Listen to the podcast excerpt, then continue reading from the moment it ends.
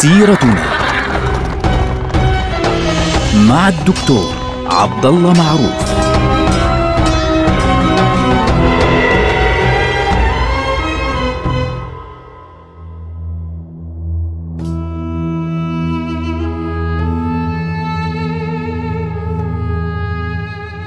السلام عليكم ورحمة الله وبركاته. سيرتنا سيرة هذه الأمة العظيمة ونحن الآن في أيام السلطان محمد الفاتح.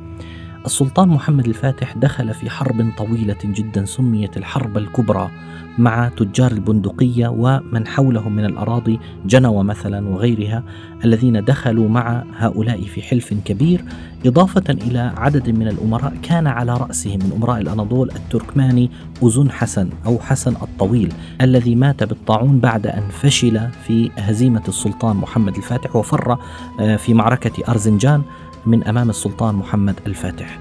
بالتالي تمكن السلطان بعد ذلك من عقد اتفاقية أجبر عليها البنادق إجبارا بعد قتال طويل في هذه الحرب استمرت 16 سنة هذه الحرب. بعد أن انتهى السلطان محمد الفاتح من ذلك تحرك باتجاه جنوب إيطاليا. بعد أن عقد الصلح مع البنادقه كان يريد أن يفتح منطقة ترانسلفانيا اللي هي تتبع المجر لكنه لم يتمكن فتحرك باتجاه اليونان جنوب اليونان وتحرك في جزر اليونان ليفتح هذه المناطق واحدة تلو الأخرى ففتح أغلب الجزر اليونانية الموجودة في الجنوب بين اليونان وإيطاليا مثل كورفو سان موريو إلى آخره وبالتالي صارت جنوب إيطاليا أمام السلطان محمد الفاتح مباشرة. هذه العملية بينت بوضوح أن عين السلطان محمد الفاتح لم تكن فقط على هذه البقاع وإنما صارت عينه وين؟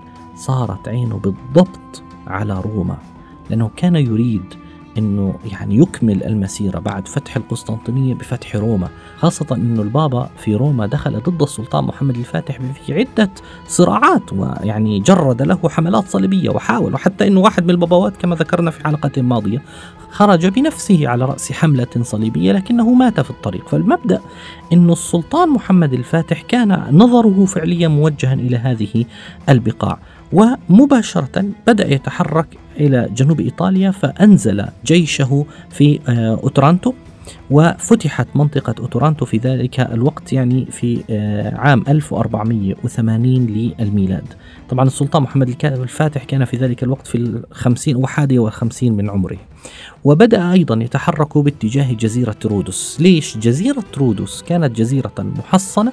وكانت تتبع آه، فرسان يسمون فرسان القديس يوحنا. هؤلاء من بقايا الصليبيين الذين جاءوا إلى المشرق ثم أخرجوا من هذه البلاد من بلاد الشام فعليا. ثم تحرك السلطان العثماني باتجاههم وتمكن من هزيمتهم في هذه المنطقة وحاصر آه، منطقة رودس حاصر تحديدا يعني قلعة القديس نيكولا اللي كانت آه، عند الميناء. وكادت أن تفتح هذه الجزيرة بالكامل. السكان قاوموا بكل قوتهم يعني كانوا يعني يحاولون بكل قوتهم أن يمنعوا العثمانيين من دخول هذه البقاع. وكان رد السلطان على ذلك أن عزل قائد الجيش. الموجود اللي يحاصر رودس وأبعده عن البلاد. طبعا هذا الكلام كان يبين بكل وضوح إنه خلاص السلطان عازم على جزيرة رودس فإذا فتحت جزيرة رودس سيخلو له الطريق إلى روما. فالبابا ارتعب. البابا في ذلك الوقت اسمه سيكستوس الرابع. هذا البابا لاح له بال يعني شبح محمد الفاتح إنه خلاص يعني كانت روما على المحك انتهى الأمر. فأرسل مباشرة إلى كل الأمراء اللي بيعرفهم في كل الملوك ويصالح من حوله لكي يقف الجميع في وجه السلطان محمد الفاتح. كان يعطيهم إشارة أنه إذا لم تقفوا في وجه هذا الرجل انتهى أمر المسيحية في أوروبا وانتهى أمر البابوية في أوروبا. كما سقطت الدولة البيزنطية ستسقط روما.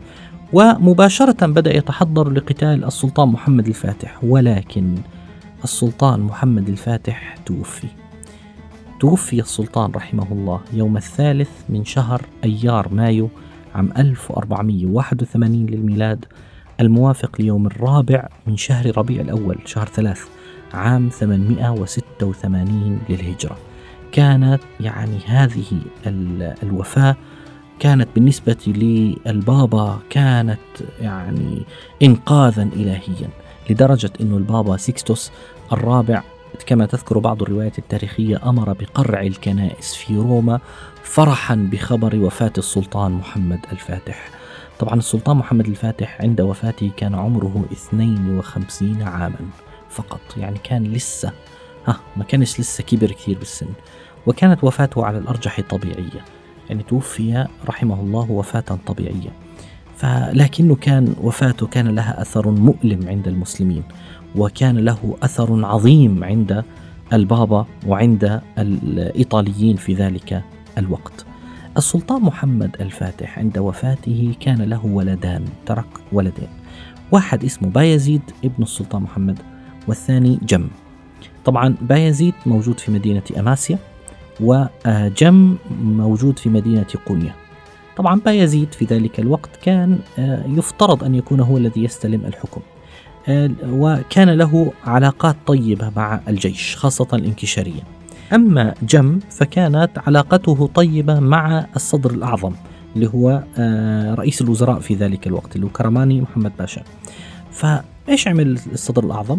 أرسل إلى بايزيد يخبره بوفاة والده وأرسل إلى جم يخبره أيضا بوفاة والده واستدعى جم لاستلام العرش. فمباشرة بدأ الصراع بين الطرفين.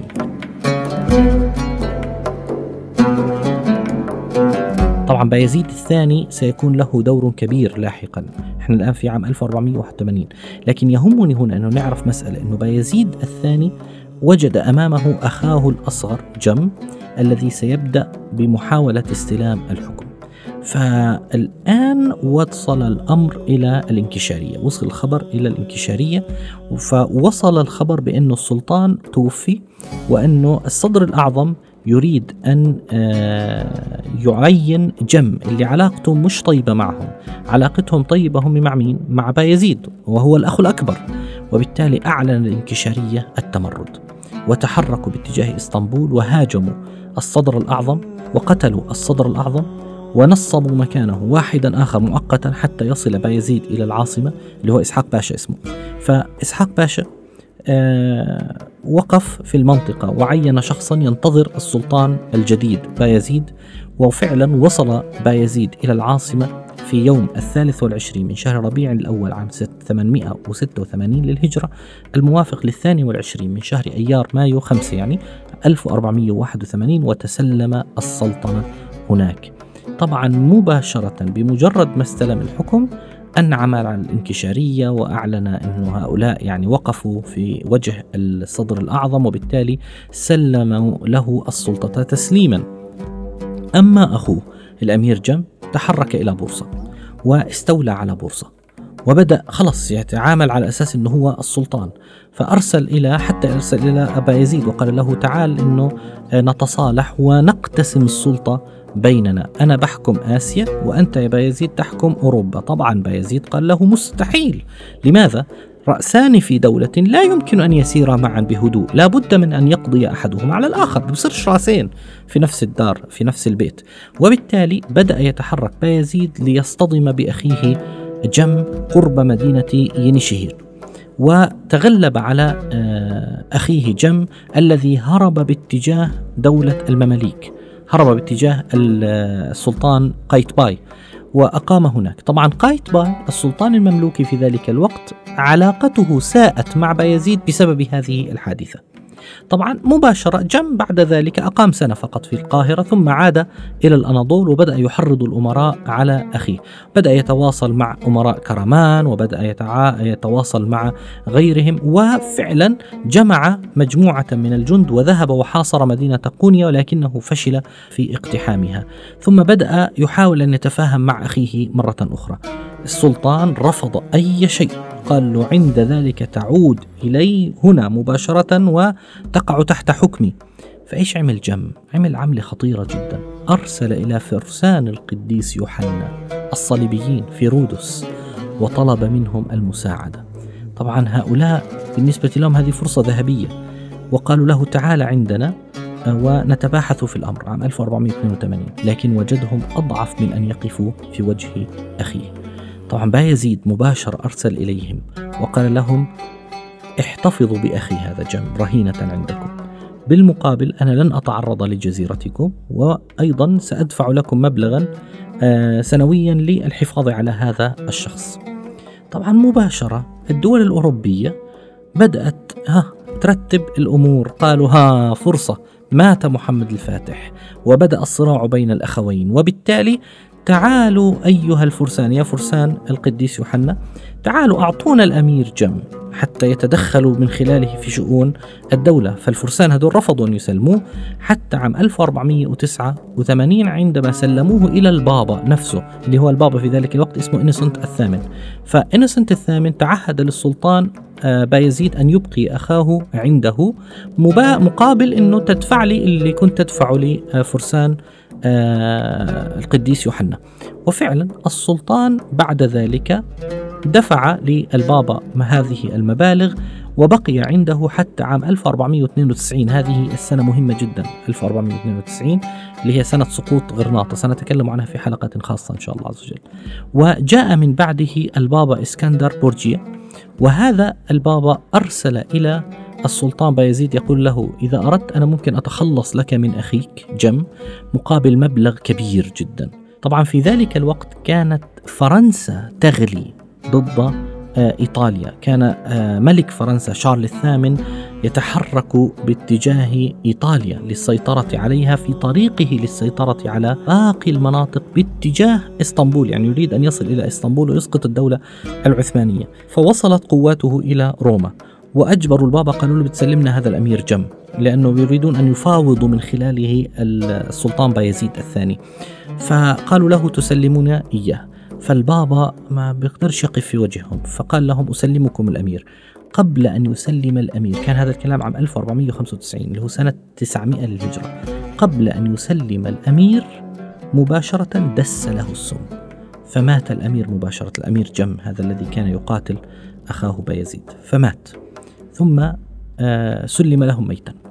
السلطان بايزيد طلب أن يؤتى بأخيه إلى هناك. طبعا هو دفن ثم يعني أخرج من قبره ونقل إلى بورصة. ودفنه بايزيد في بورصة كما تذكر كثير من الروايات. الذي يهمنا هنا أنه جم لأجل السلطنة لأجل أن يكون سلطانا تحالف مع الصليبيين ضد أخيه. تحالف مع البابا ضد أخيه. تحالف مع الدنيا كلها. ضد أخيه لكي يصبح سلطانا. ماذا كانت النتيجة؟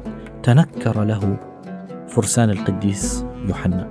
تنكر له البابا. تنكرت له فرنسا. تنكر له العالم كله لأنه باع نفسه لهؤلاء. بدلا من أن يرجع إلى أخيه كان ممكن أخوه على فكرة كان ممكن يقتله. لكنه لو قتل في ذلك الوقت وبعد يعني وهو رافض للتواصل مع الغرب في ذلك الوقت ضد أخيه لكان أشرف له من أن يموت هذه الميتة بعد أن أصبح رهينة ينتقل يمينا ويسارا وهو الذي طلب أن يتواصل مع فرسان القديس يوحنا للأسف الشديد. نلقاكم على خير والسلام عليكم.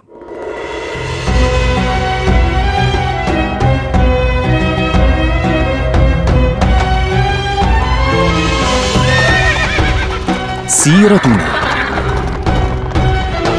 مع الدكتور عبد الله معروف.